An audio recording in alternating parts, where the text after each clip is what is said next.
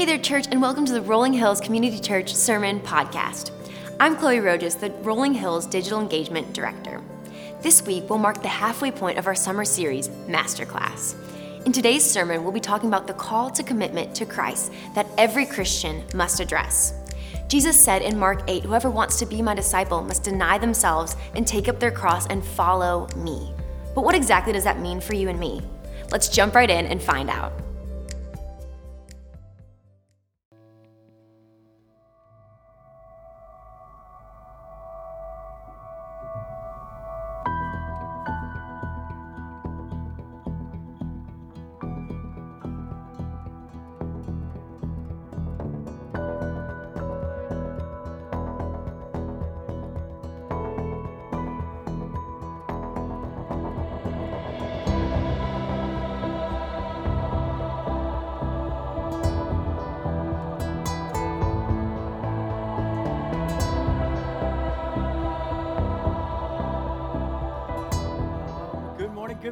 Hills Church family. It's so good to be together today, and I'm so thankful for you. I'm so thankful for all of our campuses. We've got all of our campuses joining online today, and so welcome Nolensville, Nashville, Columbia, our online campus, wherever you're watching from, and everybody here at Franklin. Man, our God is at work, and we are one church, multiple sites, but man, together making a difference. And it's exciting. It's summertime. I love summer. We're leaving for camp today with middle school and high school students, which is exciting, and a bunch of adults. It's going to be an amazing time.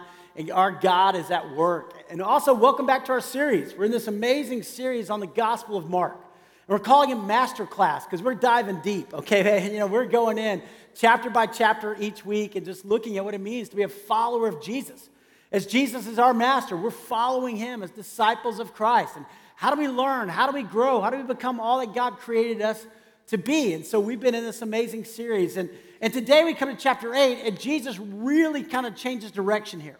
So this is the midpoint, right? We, you got Mark has 16 chapters, so we get to chapter 8, and Jesus really changes the focus. We're going to see that unfold today. You know, before it's been the crowds. He's been talking to the crowds, he's been doing these miracles. I mean, his teaching, he teaches as one who has authority, and he's saying, I'm the Messiah, the one you've been waiting for, right? Uh, but I'm not the, the one who's going to be and overthrow the Romans. I'm doing something that's bigger. I'm a spiritual Messiah. I'm changing hearts and changing lives, both now and for generations. And so he's doing all these incredible things, and crowds are coming to him all over. And now Jesus begins to kind of turn up the heat. He begins to go, okay, listen, we're not just looking for spectators, we're looking for participants. We're looking for people who are ready to get involved and get engaged. I grew up in San Antonio, Texas, and I grew up and I loved basketball. Basketball was kind of my sport. I loved it. Uh, in San Antonio, had one professional team, and that was the San Antonio Spurs. Okay, so I mean, if you lived in San Antonio, you were a Spurs fan. It just kind of was in your blood. That's what you did, you know. And and you like Mexican food. You know, it was like in the Riverwalk. You know, you just had some things that were just kind of part of the DNA.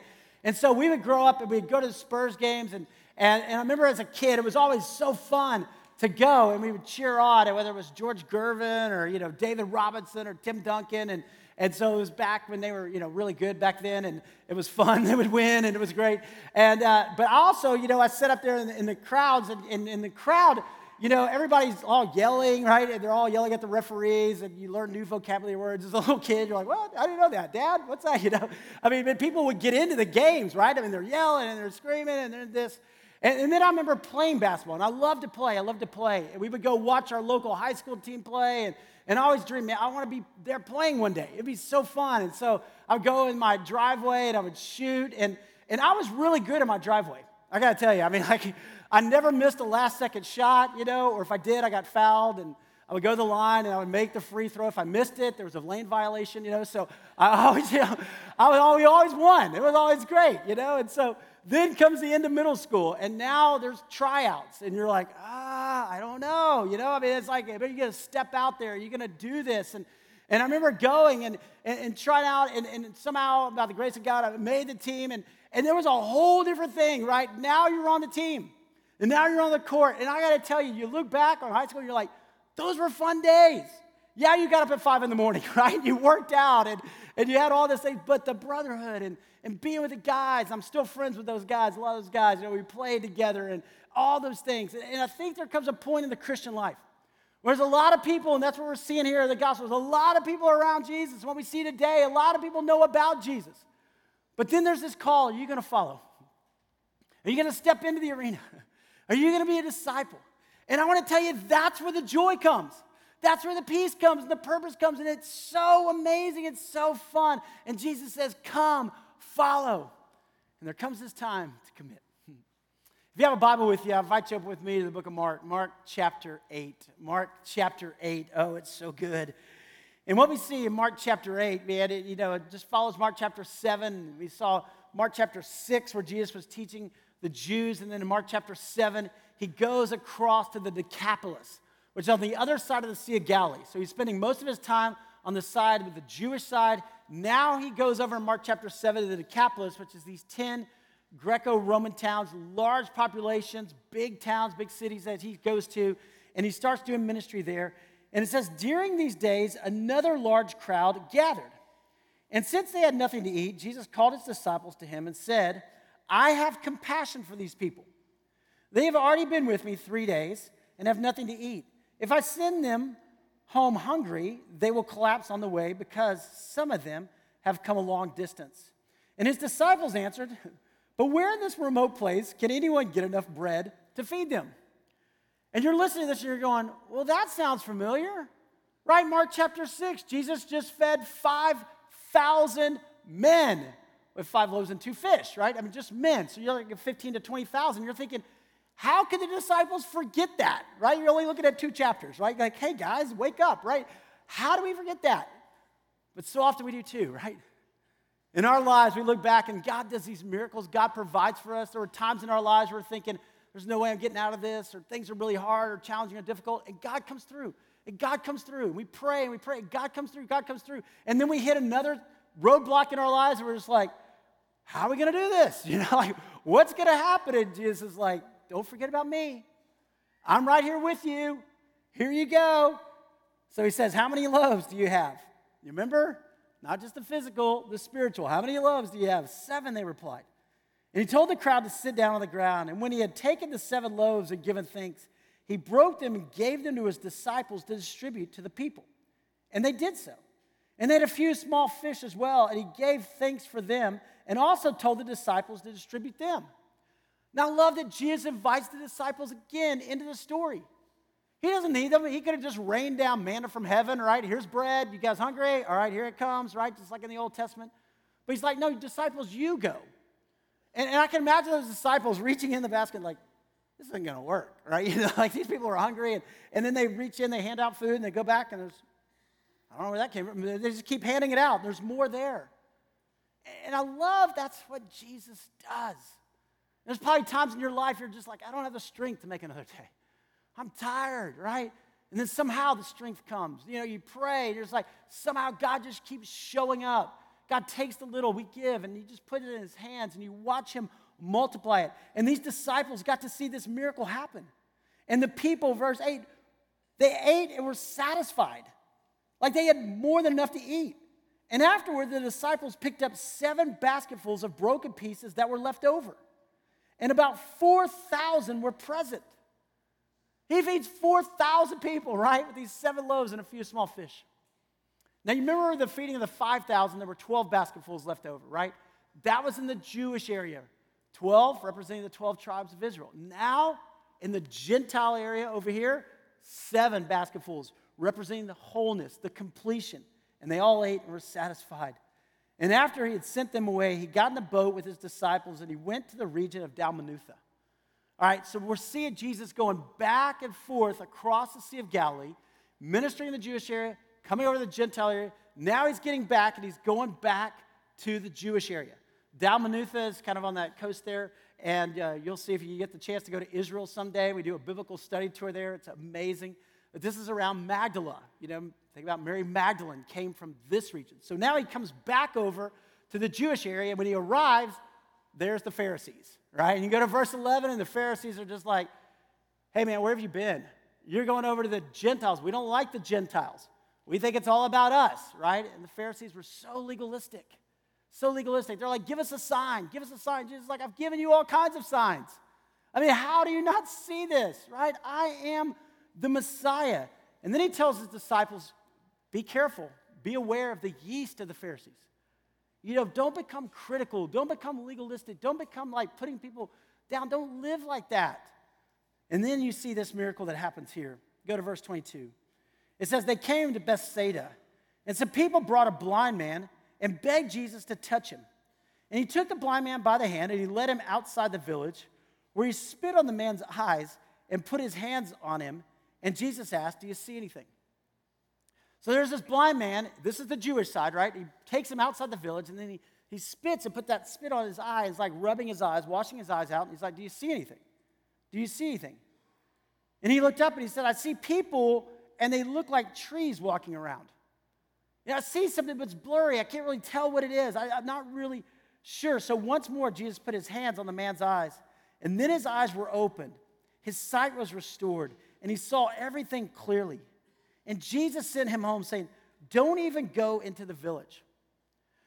Now, have you ever thought that sometimes Jesus is like doing these miracles and he'll say, Go tell everybody. Go tell everybody what I've done. And then other times he's like, Don't say anything. Right? Like here, he's like, Don't even go back in the village. Don't even tell them what I've done. Why is that?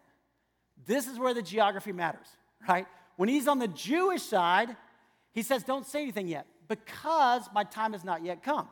You know, they were going to try to make Jesus king. The crowd wanted to come and take him, and they wanted a ruler that would overthrow the Romans and establish the Jews in a place of prominence. But God's doing something bigger. So when he's on the Decapolis side, when he's on the Gentile side, he's like, Go tell everybody. Remember Mark chapter 5?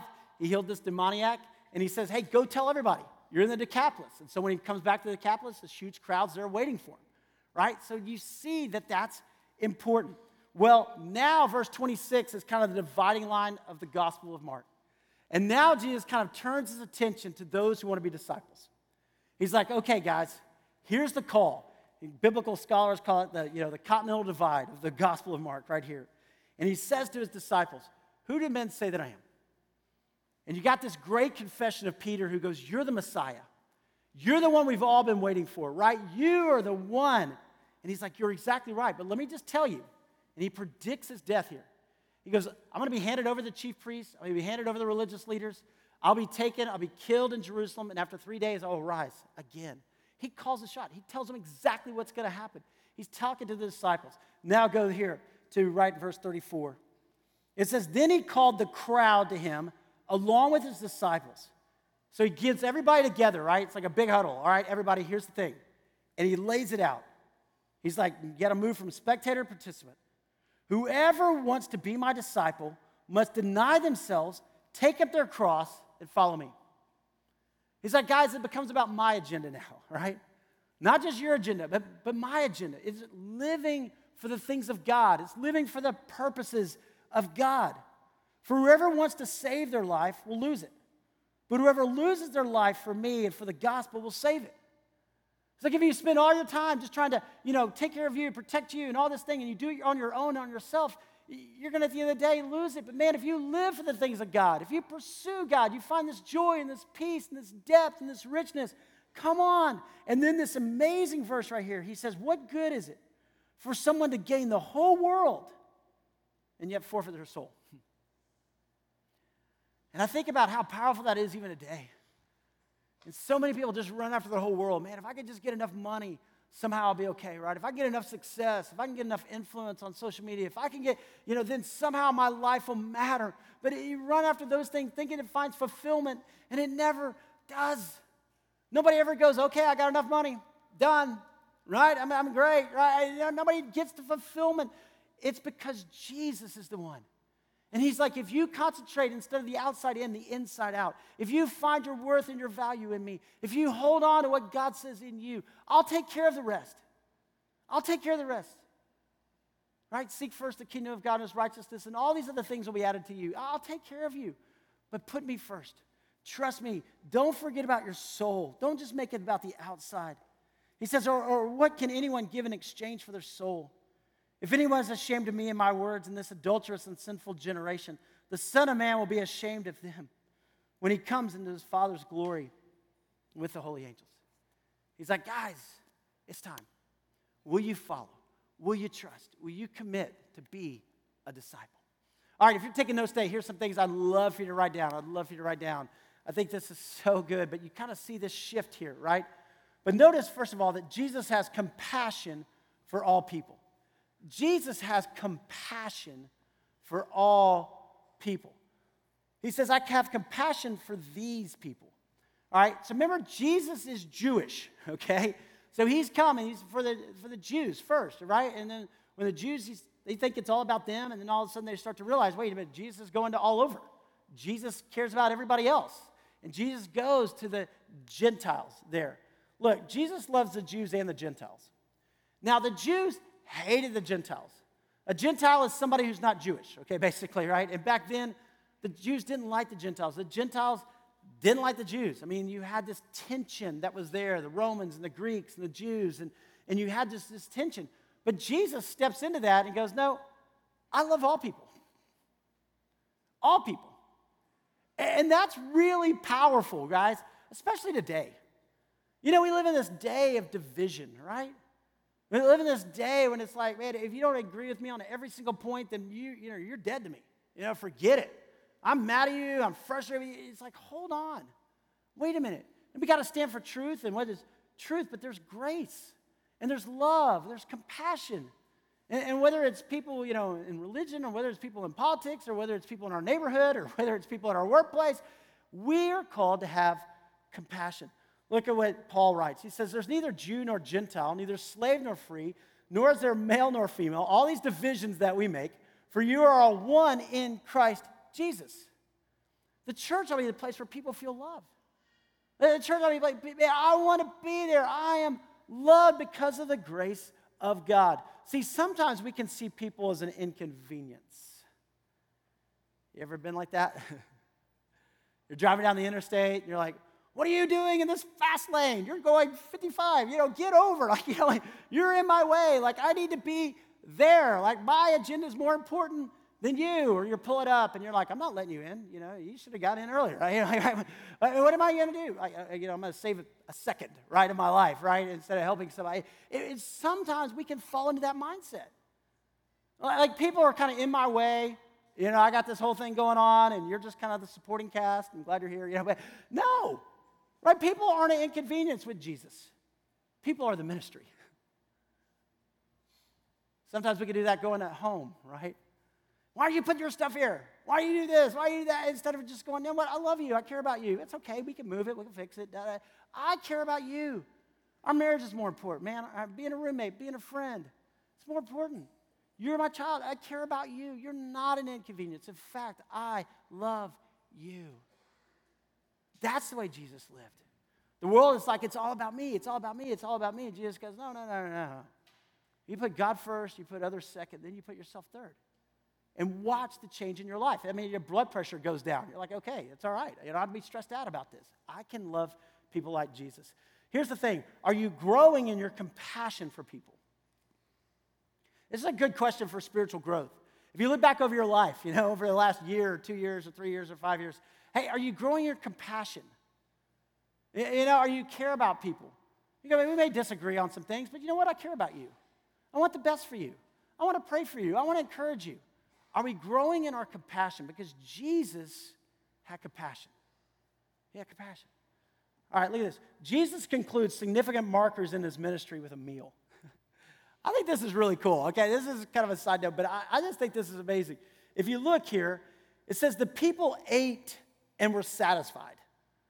I mean, these people were hungry, right? Jesus had more than enough. That's the way Jesus is. It's just, it's just more than enough. Remember, he turned the water into wine, and it was like the best wine. It wasn't cheap wine, right? I mean, like that, he, he's like does it right. He does it awesome. I mean, they ate and were satisfied. And afterwards, the disciples picked up seven basketfuls of broken pieces that were left over. Like, man, look at this. See, we've seen the feeding of the 5,000 and the 4,000. So there's feeding of the 5,000 and then the 4,000. Why were both significant? Well, Mark chapter 6, he ends that time in the region with all Jews feeds the 5,000, probably 15, 20,000 people there. Now he's kind of ending this ministry over here to the crowd, the Decapolis, the Gentiles. He does another meal. he feeds them, right? I'm going to feed you guys. Hey, we continue to remember the Last Supper with the disciples. He's going to shift here in Mark 8, walk with the disciples, start the teaching here, training those disciples because they're going to be the leaders of the church. As disciples, we're leaders of God's church today. And what does he do? Shares the Last Supper. We'll share communion today. It's amazing. Then, one day, we will share with all disciples of Jesus at the wedding feast of the Lamb. You want to know how all of history is going to culminate? Jesus is going to step back into history and say, Enough, enough pain, enough suffering, enough. I'm making all things new. And at that time, right, Christians will be raptured, they will come home, will be in heaven. There will be a giant wedding feast of the Lamb. There will be a giant banquet, bigger than any banquet you could ever imagine. I mean, just think about the greatest meal you've ever had. Now, imagine all the greatest cooks, all the greatest food, all throughout history, all being together, no sin, no pain, no sorrow, perfection. That's going to be a feast. Maybe you think about, you know, Thanksgiving and you're like, man, I love our Thanksgiving, man. It's just awesome. Yeah, I have friends and neighbors and my family and cousins. And just think about that and magnify it a million times. It's going to be incredible. And we have something to look forward to.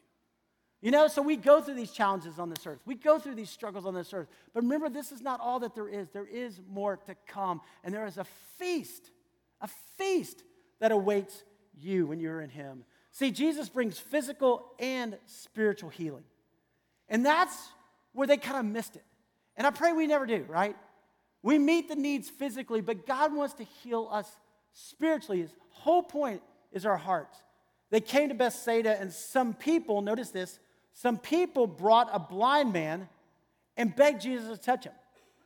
So it wasn't the blind man's idea, right? These friends brought the blind man because they knew that he needed to be healed. And so they brought him to Jesus. Well, Jesus starts with the physical and moves to the spiritual. Now, this is the only miracle that's kind of a two parter, right? You're, you're thinking, well, Jesus, like, he rubs his eyes the first time and, and the guy can kind of see, but it's not real clear. And you're thinking, well, what happened? I mean, Jesus run out of power, right? Like, he needed to recharge and be like, hey, why, why is there like a two step here? Why did he just the first time? I think it's this, right? His friends bought him the first time. And they brought him, and he starts to realize wait a minute, it's Jesus. It was their faith before, but now it becomes his faith. And then he starts to see a little bit, and then Jesus touches him and becomes his faith. Yes, I'm healed, I'm redeemed, I'm restored, I recognize who you are. Here's the thing a lot of times, and maybe this happened for you, right? Somebody invited you to church, and you started coming a few times, and you're like, it's really cool. I mean, I love it. I love the music. It's awesome. My kids love church. You have the, it's starting to make a little sense, but I, I'm not sure. And then there comes this moment when all of a sudden it's like, oh, right? The Holy Spirit just gets a hold of your heart, and you're like, I get it. This is awesome. This is what God wants to do. God wants to heal me and restore me. And it's not everybody else's fault, right? It's not my wife's fault or my friend's fault. It's not, I, I want to be new and I want to love and I want to offer grace. And then it just comes on, right?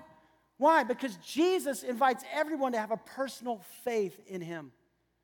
And at some point, it's not just your friend's faith or your parents' faith or your country's faith, it's yours. And that's when it comes alive. That's when you're like, I get to live this out. I, I get to love the people around me. I get to offer hope and grace. I get to be involved in what God's doing. I can bring food for people in our community need help and hope. I can live this out. It's Christ in me. Man, that is fun. See, look at this. As disciples, our call is to bring others to Jesus. And I love those friends who just said, hey, we're going to bring our buddy, we're going to bring him. And look what God's going to do in his life. Look what's going to happen in him. And for us, man, when we bring people, we encourage people, we pray for people, we pray over people, God does miracles in their hearts and their lives. And it may not always happen like instantly. It's like God working in them and God moving in them and through them. I remember as a church, uh, 19 years ago, we started, you know, we had 15 people in a clubhouse. We did a Bible study on Thursday nights. And, and we said it just can't be about us, right? We, we are called to reach and to love and to serve. And so we went to this country called Moldova. And back then, I was like, where's Moldova, right? But I knew there was all these orphans and these vulnerable children that were there. And it was the poorest country in the former Soviet Union. And so we started going. And that first summer, we took 18 people and went on a mission trip. And, and we started to serve, and we fell in love with these kids. And we went year in and year out. We started Justice and Mercy International, a nonprofit to help with kids, transitional kids who come out of the orphanages and they have no place to go. And so now, as a church, you know, guys, We have four houses in Moldova with transitional living kids. We have two more we're going to be working on uh, coming up. But now everybody kind of knows Moldova, right? Because of the war that broke out with Ukraine, and it's right next, it's on the border. Well, in 2010, there was a lady in our church, she's a corporate attorney, and she went on that mission trip. And she had kind of been coming to church, sitting in the background a little bit, but, but she said, I feel like God's called me to go, and she was scared to death. I'll never forget. I mean, she was like nervous. I mean, you know, it's a long flight and didn't know what was going to happen. Well, she goes and falls in love.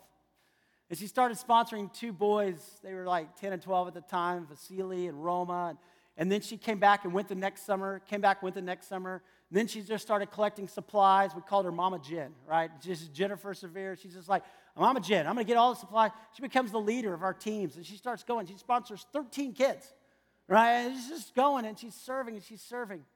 Well, when the war broke out with Ukraine and, and so many people, right, are flooding out of Moldova, flooding out of Ukraine, she said, No, it's time to go help. Instead of going out, I'm going in.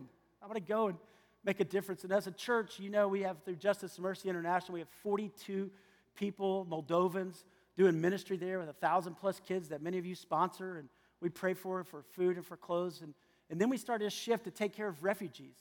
And so I had a chance to sit down this week on a Zoom call with Shazara, who heads up our Ukrainian relief uh, and also with Jennifer Severe, who's there now. And I want you to hear a little bit of their story that's happening in Moldova and Jennifer's story. Watch this. Well, hey, thank you so much, uh, Shazara and Jennifer Severe, for joining us in this time. And uh, we just want to say thank you for the ministry that's happening in Moldova and for all that God's doing. And, and so tell us about kind of what's happening in Moldova right now and then what's happening with the refugees that are coming in from Ukraine. So, in Moldova, at the moment, um, we feel um, a terrible uh, inflation. Since February, we have been under stress. However, uh, all these refugees um, continue coming and across, across the border uh, made us uh, pull ourselves together and orient, mobilize ourselves on um, addressing their needs. And uh, on the daily basis, we have uh, food bags, hygienic kits, medicine, um, bedding, and we are trying to help them in everything they need. But we know that God is aware, He knows, and He will care for us. These are the words we are telling every refugee. Man, we're praying for you. We're praying for our staff, and we know uh, with all the 42 of our JMI staff in Moldova, so much of your job has switched to taking care of refugees. Also, tell us about how the children are doing. I know so many people at Rolling Hills, we we sponsor kids in Moldova and kind of tell us about how it's going with the children in the villages. Thankfully, you know, um, they are just going about their daily lives, uh, trying to do the best they can, trying to survive every day just like they always have. Obviously, everybody knows there's a war going on next door. Um, but nobody seems too focused on it. You know, everybody's more focused on the inflation, the fact that inflation here is um, at least 30% in most sectors. G- given that they're an already very poor country, you know, the poor just getting poorer here. But the kids are good, the kids are happy, you know, they, they're kids, you know, and thankfully they're resilient. And so uh, they're all doing well. Nobody seems to be scared, nobody seems to be worried, um, you know, specifically about what's going to happen to them. So that's, that's always a good sign you know, our work here continues. You know, if the war continues, it's gonna, it could be pretty desperate by this winter. So the JMI's role is going to become more and more critical as time goes on to make sure these kids have what they need. Hey, Shazara, I know we're not able to bring mission teams this summer with the war going on. Uh, tell us how, how are we as JMI responding to the villages, to camps? Uh, what are we going to do this summer to minister to the kids since you don't have American teams? We plan four camps this summer. We'll try to uh, make the days uh, full of happiness, you know, and our transitional living kids uh, are volunteering for these um, camps. Also, all our staff is evolving in these camps. So we continue. We continue our work despite to this terrible situation. We're basically going to try to program, uh, have at least a day camp in every village where we serve. That's a big undertaking, but the kids look forward to this. And so, even though the Americans couldn't come, we definitely didn't didn't want them to, to have to miss camp. Praise God. Thank y'all for doing that with everything else going on and um, you stepping into that gap and having our transitional living kids. I know that's amazing. Jennifer, I know I call you Mama Jen because uh, I remember when you went with Rolling Hills on the first mission trip you went on and talk about how you now are living in Moldova. You have felt God's call to sell everything here. You're a corporate attorney and now you've said, I want to go live there. Talk about how that call happened in your life in the middle of a war, going and living there to serve and to work.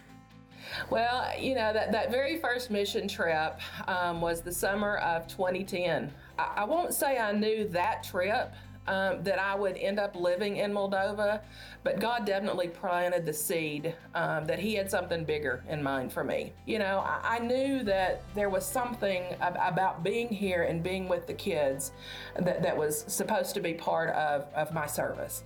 And so I moved to a tiny apartment, you know, saved basically every penny I could after you know a, a, lot of lessons on on patience and on trusting in God's timing and not mine even though I wanted to be here years ago you know.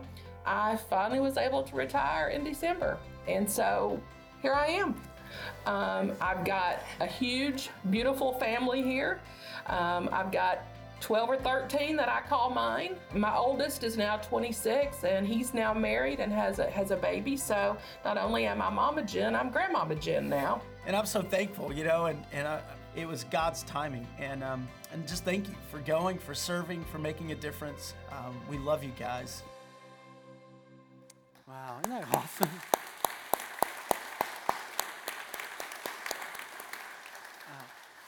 Wow. It's just amazing to see, you know. I love that I'm not just Mama Jen, I'm Grandmama Jen now, you know, and to see the difference that God's making right there. in church, thank you. I mean, you are making a difference in the lives of so many around the world. Um, you know, here's the thing, right? Jesus invites you to join him. And I think we always have to remember that. You know, we're not just called to sit in the crowd, we're not just called to be spectators, we're always called to step in and to step up. And, and what that looks like, you know, he called the crowd to him along with his disciples.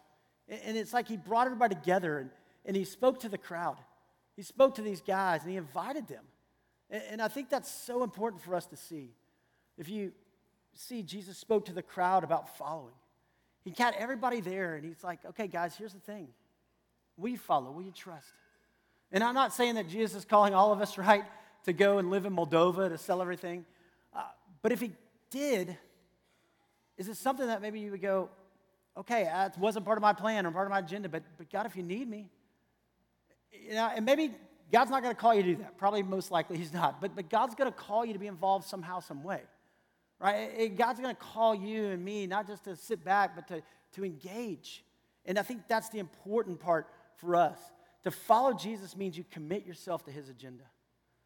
All right, now, you know, God's agenda, raising your kids in Christ, you know, your agenda, growing your marriage, your agenda, reaching the community around, your agenda, growing God's church, investing in the things that matter, your agenda, bringing food for the hungry, helping those who are broken, making a difference. But will you commit right to his agenda? See, are you following the world or Jesus? And I think if we always have to kind of take a time to, to look at our own lives and say, am, am I falling more in love with the world? And if I am, what I'm going to find is I'm going to be more self centered. I'm going to be more all about me. I'm going to be more frustrated. I'm going to be more impatient. I'm going to be more angry because I'm just trying to mass my stuff more things and think my success comes in that measure. But if I'm following Jesus, I'm more open, there's joy, there's peace. I'm not perfect by any stretch of the imagination, but man, I'm growing as a disciple. And what does it profit a man to gain the whole world and yet forfeit his soul? It doesn't anything. And you can look back through history, but the people who stepped out and joined Jesus, lives were changed. You know, and it wasn't just the 12, right? I mean, we know there were a lot of women who followed Jesus. We know that the women were there at the cross, the women were there at the tomb. We know that there were 120 believers just in Jerusalem after the resurrection. We know there were people all over because when the gospel begins to spread, people are opening their homes. They're doing community groups, they're churches, they're doing all these ministries that are already happening. But Jesus is preparing us. And it's so easy for us to drift off to the things of this world and think that's going to satisfy and miss the things of God. And for us to be reminded, man, the world, they're facing challenges. And when we, by God's grace, can step into that and meet the need for the glory of God. Hey, are you a part of the crowd or you a disciple of Jesus? Are you a disciple? Have you moved from spectator to participant? Are you following? Are you trusting? what's Jesus calling you to? He's always calling us to take a next step. He's always calling us to step out and to grow. And maybe for you, it's salvation, right? Somebody's invited you, you've been here, you've been watching online, and then something is just like, wait a minute, now it makes sense. I can't die for myself, right? I need a Savior. Jesus, you're my Savior. Maybe for you, it's baptism. And you've always heard about it. Every time that word comes up, you get nervous. But, but you know God's calling you to take that step. And there's such joy when you do. I mean, you look at Mama Jen, she's scared of going on that first mission trip, and then she goes, and it's like, wow, look at what God's doing. And here I am, and I didn't know I was all going to work out, but God, you supplied the money, the resources, but here I am. Maybe it's joining the church. Maybe it's serving in some capacity. Maybe it's just giving back. Maybe it's being generous. I don't know. But for us, don't fall in love with the world. fall in love with Jesus. Fall in love with Jesus. You know, Theodore Roosevelt wrote this. On April 23rd, 1910, he said, It's not the critic who counts, nor the man who points out how the strong man stumbles or where the doer of deeds could have done them better.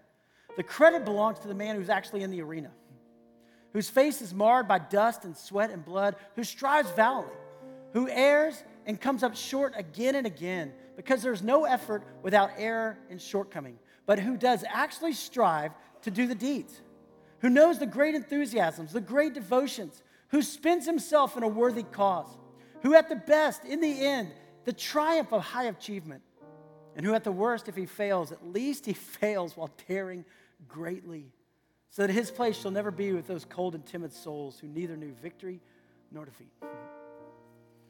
I always think about that.